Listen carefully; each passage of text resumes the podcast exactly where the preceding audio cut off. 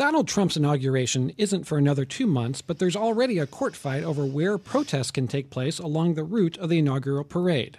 The fight actually predates the election, but it has taken on a new dynamic after Trump's surprise victory. That's in part because the parade will travel right past the Trump International Hotel. A federal appeals court this week heard arguments on a challenge to National Park Service regulations that give the president elect's inaugural committee control over the sidewalk in front of the Trump Hotel, as well as some other places along the parade route. The challenge comes from would be demonstrators known as the Answer Coalition, and that stands for Act Now to Stop War and End Racism. And that group says the space should be open to the public. With us to discuss the issue is one of our favorite guests, Eugene Volokh, a law professor at the UCLA's School of Law. Eugene, this is a long running legal fight. Uh, in the last ruling, uh, federal district judge, Judge Friedman, sided with the government. Can you just give us the basics of, of what Judge Friedman said? Sure. So basically, people have a right to parade and protest and demonstrate. Uh, but uh, sometimes you have two organizations that want to have a parade, protest, or demonstration in the same place. What do you do? Uh, in some situations, there are rules that come up like first come, first served of some sort or something along those lines. In this instance, uh, the, uh, the regulations uh, favor uh, the essentially not quite the government, but a government chosen speaker, which is to say, uh, the inauguration committee.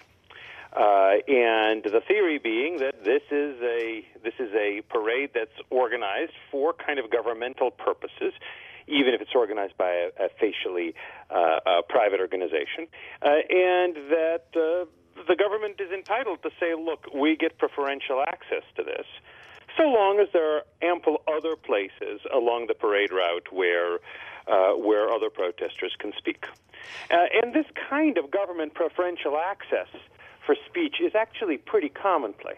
So, for example, when you're talking about uh, things like posting posting signs, uh, either like road signs or traffic control signs, uh, or uh, or for that matter, just things that are posted uh, along the street.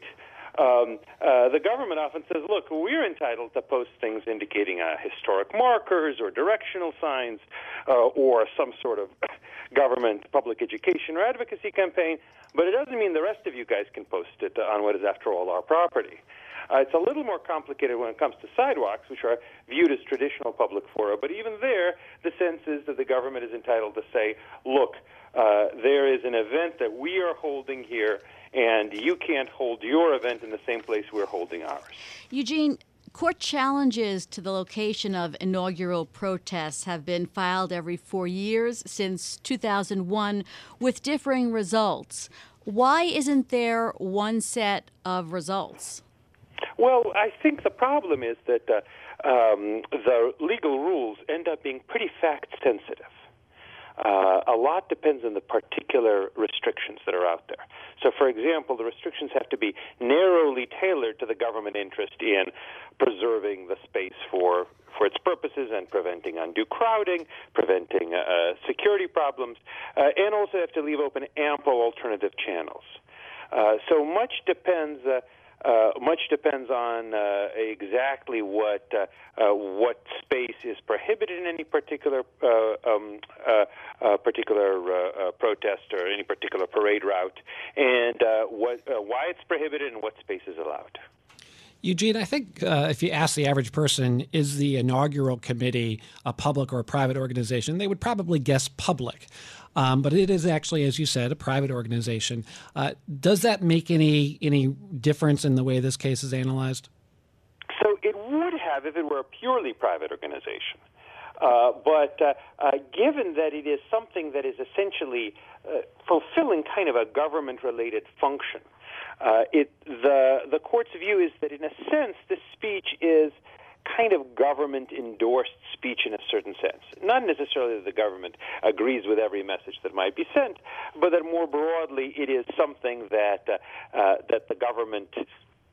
Maybe all governments have parades and other such things uh, uh, to celebrate important political events uh, uh, that that are, in a sense, authorized by the government in a special way, even if they are run sometimes by nonprofits. Well, So, so what? So, when you analyze this under the First Amendment, Eugene, you know, to what degree do you have to think of this as a public forum? Certainly is a public forum, and that is an important point. If this were an attempt to protest inside a government building, for example, a classic example of a non public forum, the government could just say, nope, we just don't allow any protests, period. Um, and we can have our own people speaking uh, in the building. We can have messages we favor on the walls of the building, and you guys, the rest of you, can't um, uh, can't speak there. Eugene, we're going to have to. I'm, Eugene, I'm afraid we're going to have to leave it there. Uh, that is it for this edition of Bloomberg Law. We will be back tomorrow. Thanks to our technical director Reginald Bazile and our producer Mark Siniscalchi. Uh, and thank you to Eugene Volokh of UCLA Law School, our last guest. You can find more legal news at BloombergLaw.com and BloombergBNA.com. Coming up on Bloomberg Radio, Bloomberg Markets with Carol Massar and Cory Johnson.